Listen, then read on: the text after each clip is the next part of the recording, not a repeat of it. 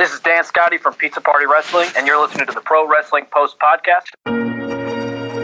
You're listening to the Pro Wrestling Post Podcast with your host, Mark Madison. This episode's guest is Dan Scotty.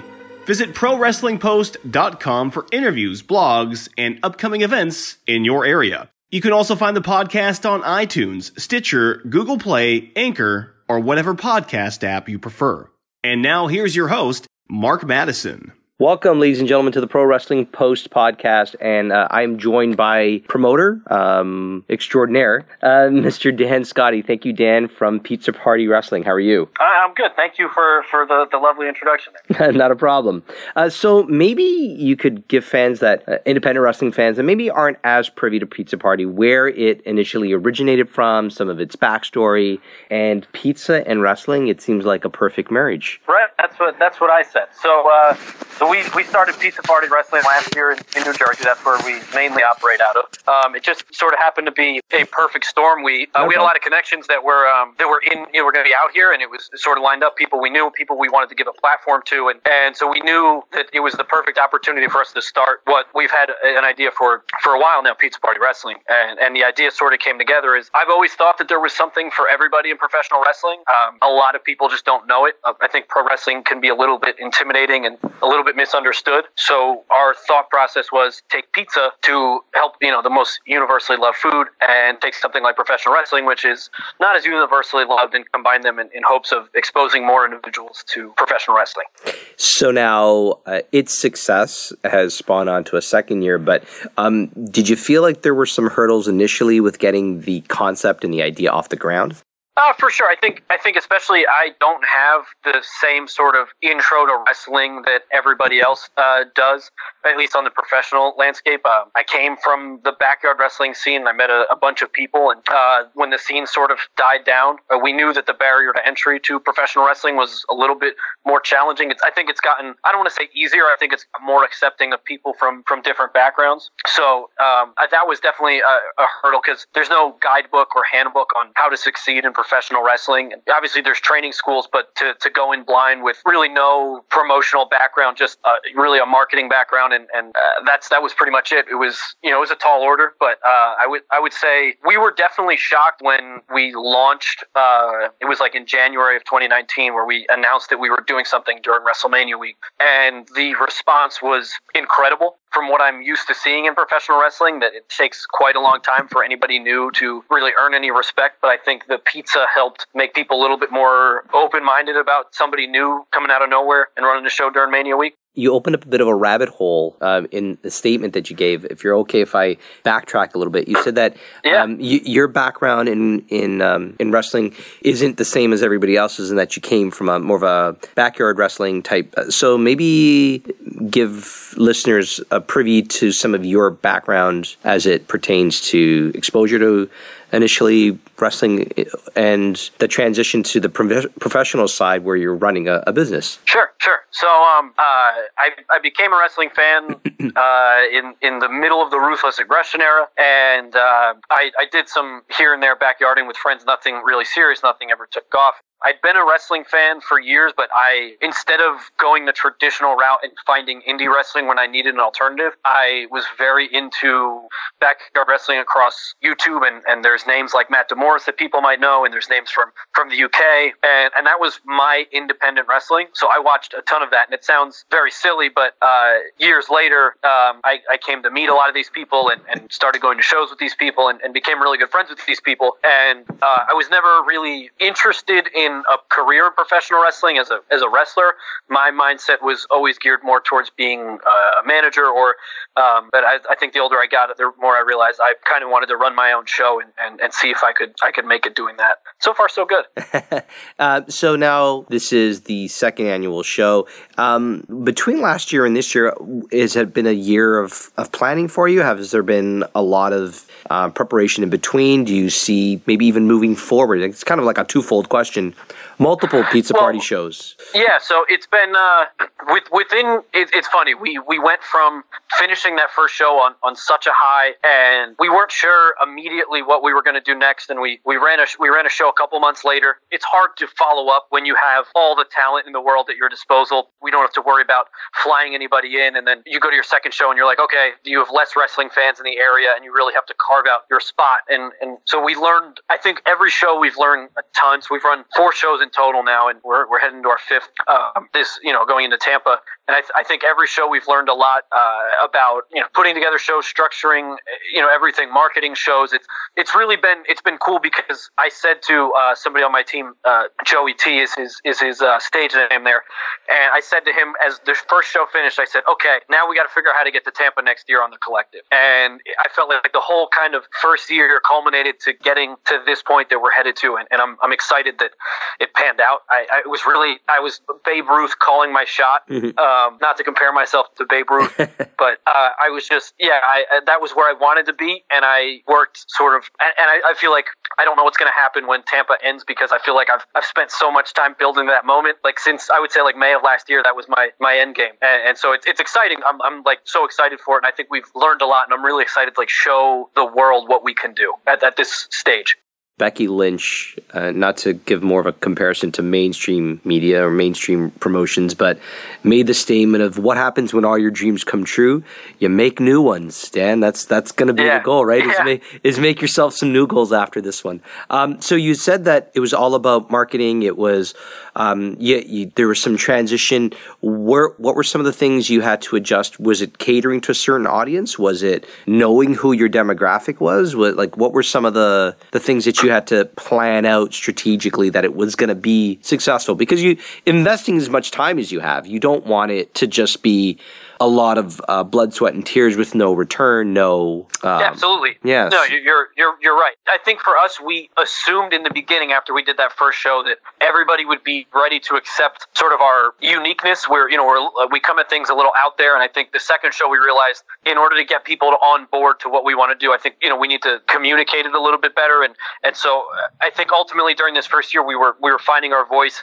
I would say a lot of promoters that would be in their first year might go through this, where when you run a show, there's a bunch of people that would want to work with you, and it's hard to say no to certain things when they come in, and you just kind of have to learn and stay true to what your vision is. And I think I wouldn't say that we've like lost the plot at all, but I would say we definitely been just honing in on finding our vision, and that's why I think when you look at our lineup for Tampa for Birthday Bash, it really is who we are, like totally 100%.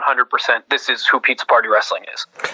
You and I have had some chats leading up to tonight's conversation, and you talked about there being some real local talent, and kind of springboarding off of what you just said. Maybe you can talk to those that are involved that maybe aren't as known, and maybe those that how they came about and jumped on board the Pizza Party bandwagon here. Sure. So as I mentioned before, I come from that backyard wrestling background. When there was a thought we had a couple of years ago when we were doing one of these shows, and people were doing crazy stuff that you expect to see in a backyard, and I said this stuff really nobody's seen some of this stuff before, and if we could be the first people to present it, that would be I think it would help make us really unique if we were to ever do anything. And now we're here, and you have guys like Dougie Mosa, who just actually recently made his GCW debut, and guys like Brad Rush and Tyrannosaurus Flex, Ezekiel James, Matt Vertigo. Matt Vertigo had been on the scene, but you'd guys that hadn't really they'd been on the indies but not done a ton, because these are guys that I think do stuff exceptionally well and can be real players on the independent scene. So it was about sort of endorsing them and giving them the opportunities to shine. Those are all names that I think very soon will be popping up all over the place. And you have spoken very highly about definitely some of those names. One of the names, Oswald Project, was I think somebody we yes, he is. has inhumane levels of flexibility. Yeah, he is. Yeah, spawned from a petri dish in Wyoming. He is unlike anything I've ever seen. And every time I see him in and out of the ring, I am floored that this individual walks this earth. So, in talking to some of the talent that you have mentioned, what is it about them that you feel is going to be what turns people's attention to them? Matt Vertigo and some of those guys. What was it differently, instinctively about each one of them that you feel there is something special? That is it something that can be taught, something that's just innate? Like, what is it about them? It's funny. For all of the names I've mentioned, it's a little bit something different across the board. I could start with Matt Vertigo. I mean, this is a guy that I've known him for 5 years now, and as long as I've known him, you've watched him wrestle, and you knew he was built for it. Like his actions, everything he does he is a professional wrestler, and you know he's like 6 foot, I 6'7" maybe, and you know he's in there, you know, he's doing corkscrew dives to the outside, he's you know power slamming people, he can do it all. Ezekiel James just has this incredible look, and he's got a really great mind for professional wrestling. Brad Rush has one of the most outside the box ways to look at professional wrestling, and when he's got a personality, like when he walks in a room, he is the room. Mm-hmm. And Dougie Mosa, you know, I feel like there's a ton of athletic guys out there that do flips and stuff, but there's something about the way he kind of comes at it a little bit differently with just slightly different, you know, he's a little bit innovative with it, and he's not going out there and he's hitting 630s every show, but he's coming up with you know fun and unique ways to incorporate and what I call like a holy shit style offense. I'm not sure if you've seen the clip of him doing a running Spanish fly on the apron and hitting it perfectly at our last show, Pirate. If you haven't, I'll retweet it when this comes out or reply to it with it so that people can see it. It's truly incredible. Oh, fantastic. So definitely listeners are going to hear that Dan has a very forward-thinking approach as it comes to wrestling, and definitely today, being contemporary, you want to adjust with the times. So in saying that, I'm sure you face probably traditionalists might have some criticisms about the type of wrestling, that there's nothing wrong with it, but their outlook is encapsulated in a certain time. What do you say to that?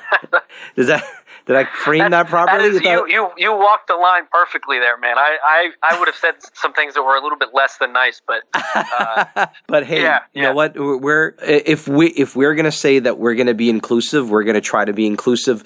No, for sure. But yet at the same time, try to exclude them. What do you say to that mindset and those that argue it? And because in a tweet you have a certain amount of characters in which you can share what it is that you're really thinking. You have carte blanche here, my friend. So share really how Pizza Party and really more contemporary wrestling that's happening today is the way of the future, and that's how we adjust. And sure. This may upset people.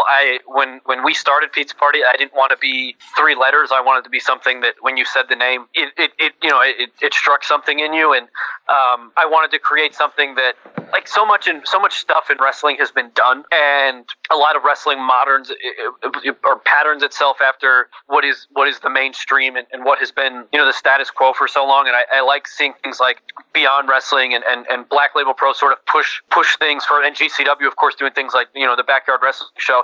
These things, I think fans have been clamoring for different for a long time, and I don't think fans know what, you know, I don't think you can sit there and say you don't know what different is, but there's definitely a moment where a fan has said, well, hey, wouldn't it be cool if this happened, or wouldn't it be cool if that happened? And that's kind of what we want to bring to the table, like that experimental side of professional wrestling. Like we've done, you know, we try to just, like, I don't want to say lower the stakes, because I don't want to cheapen what we're doing, but we try to just make it a little bit more relatable while being ridiculous. Like we did a match at our last show where Oreo Speedwagon wrestled this tag team called the Atlantic City Scoundrels, because the Atlantic City Scoundrels stole their Amazon packages. It was around Christmas time, so it was relevant, and it was just coming at wrestling from just a different lens and a different angle. And it's like the same thing what we're doing at Birthday Bash. We're having Faye Jackson call out Florida Man, and we're having a 4-on-4 tag team match as the final word in the debate with whether pineapple's an acceptable pizza topping or not. We're just trying to have fun with it, and not take it over the top without taking it super seriously, where it's like, hey, you trashed my locker room, we're gonna have a match now, or I don't respect you and you don't respect me. Those stories have all been told, so yeah. I think it'd just be cool to tell some different stories in professional wrestling, or use wrestling as a way to tell different stories. Are you looking for the newest and hottest in the world of pro wrestling? Then check out the amazing action on powerslam.tv, the biggest indie pro wrestling channel in the world. Get over 6,000 hours of the best events from over 150 of your favorite promotions from 20 different countries around the globe. Brands like Progress Wrestling, Evolve Wrestling, Combat Zone, Defy, PCW Ultra, PWX, Over the Top, Shine, and hundreds of others with fresh content added every day for only $5.99 per month. Get your free trial today at powerslam.tv. Why do you think maybe traditionalists are afraid to let go and not just have fun with it and still really want to protect it as like that special, really fragile stone that if you drop it, it shatters and you can't repair it. But, when you shatter something, it could be thousands of pieces of beauty. Just if you put it together in a mosaic, it can look fantastic. It just can look different. Why do you feel that maybe they won't let go of that? I'm not sure, and I've never been a traditionalist, so it's hard to put myself in their shoes. I've always been looking at everything in my life from a different vantage point than everybody else. Yeah. I think nostalgia is such a big part of wrestling, and I think the further it veers away from what they're comfortable with, then it means it can't go back. And I don't even know if that's necessarily true. I think it could go back if people really wanted it to. Like, who's to say that 10 years from now or even 5 years from now there can't be some old Southern style promotion that abandons all the current things that are happening in wrestling. It just goes back to its roots, and it's just if they want 30-minute slow grapples, they can. That's all it is, and they can have that. And if it's just all Matt classics, then I think maybe now more than ever there's becoming I think more companies are going to pivot and do things differently where that can come back into the fold for people. With like IWTV, there's more options for people to watch wrestling now than ever. So like to something like Zonato 23 is becoming one of the most popular things, and it's so far removed from that traditionalist thing, but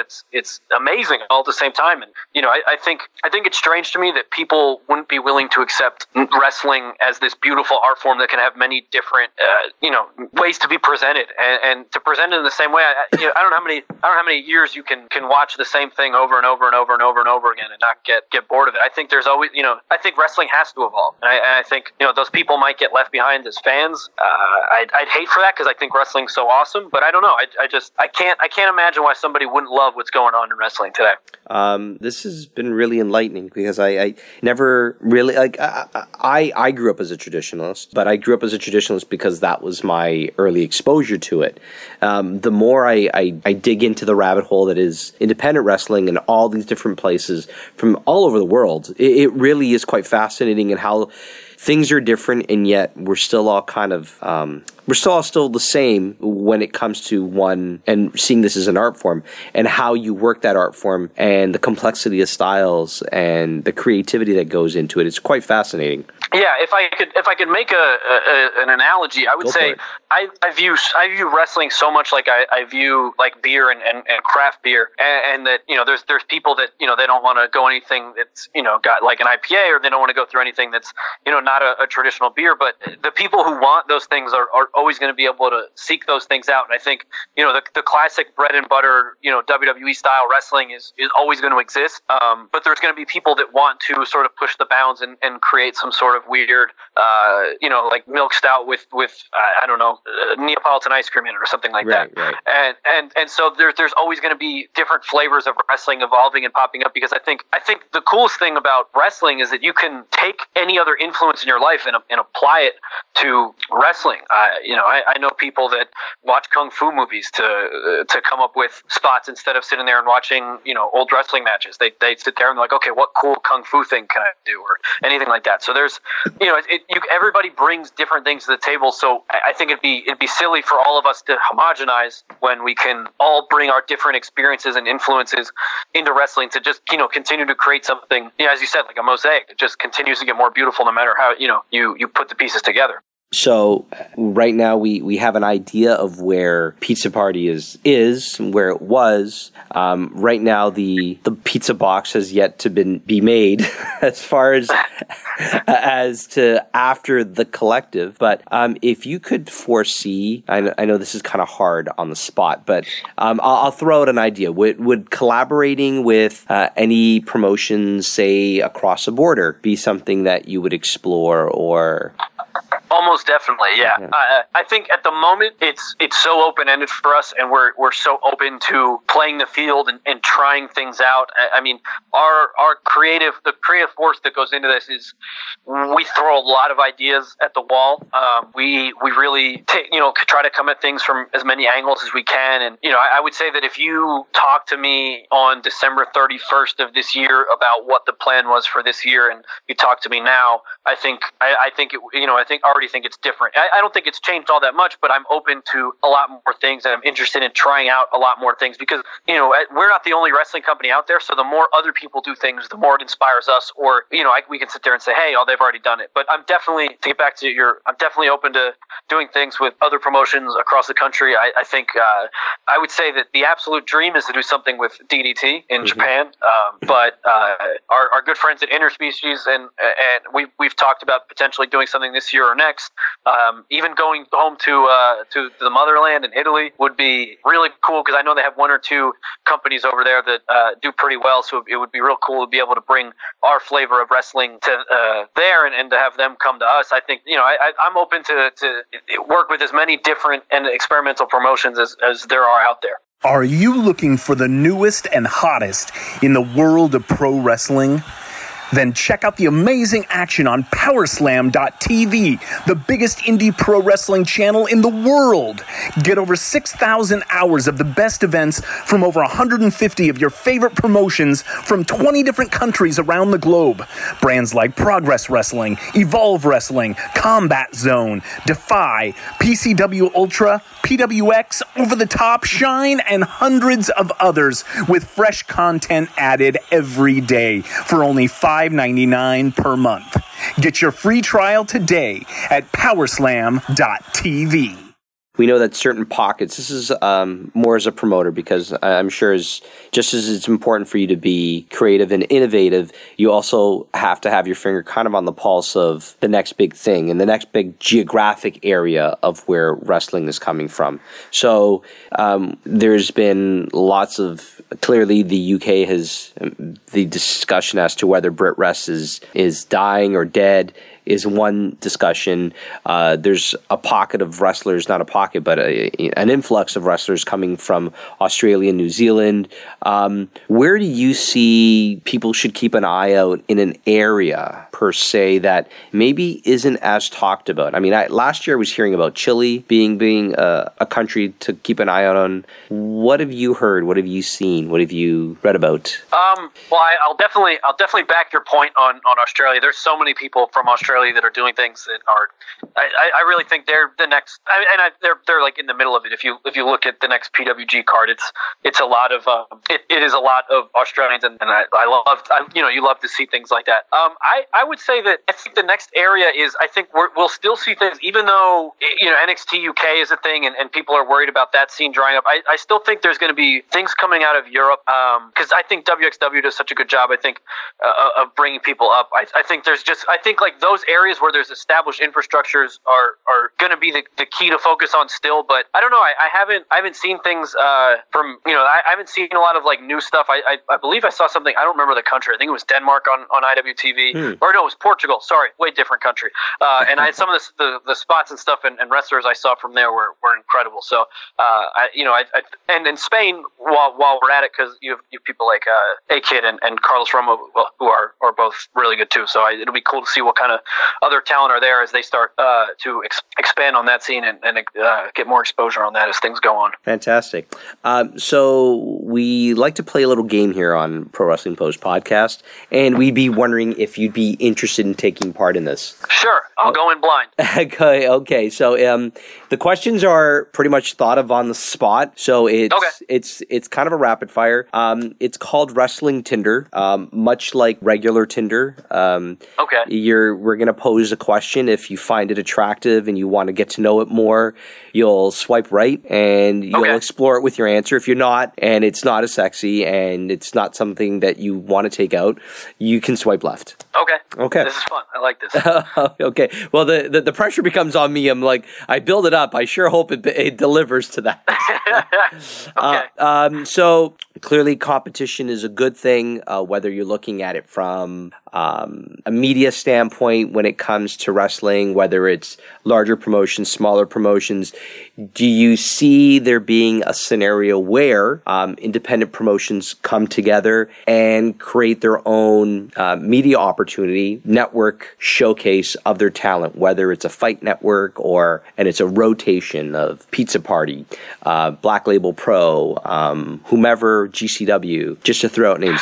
Yeah, I'd swipe right on that. I think the more showcase opportunities that exist for professional wrestling, specifically independent wrestling, are great. And I think if companies like that were at the helm, I think everything would kind of stay true to what it needs to be. Not to say that television wrestling doesn't stay true to what it is, but I think when you're on the independents and you don't have big sponsor money at you kind of have to you have to keep them happy. When independent wrestling, you can get wild. Super.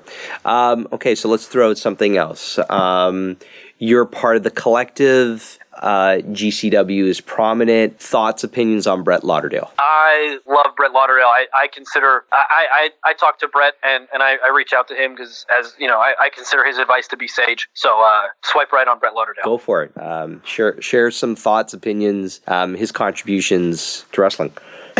I think he's in a world where, this will be a weird analogy. I think of professional wrestling and independent wrestling sometimes as high school, where or just for the wrestling scene in general, it's high school where you want to do something to stand out, but you don't want to stand out too much because then people will call you weird or anything like that. I think they have done such a good job of throwing up their middle fingers and saying we're going to do whatever we want, whenever we want, and it's so cool to watch how. I remember I wrote a piece about them for a blog I had 2 years ago going into Spring Break 2 and how they had not yet just taken over wrestling, but it was just that card that they were putting together was what made you realize they're about to take over wrestling, and to watch them grow and do all the stuff they've done since then, and some of the names they've brought in and some of the matches they've put together, I think they're the kings of putting together matches you didn't know you needed to see.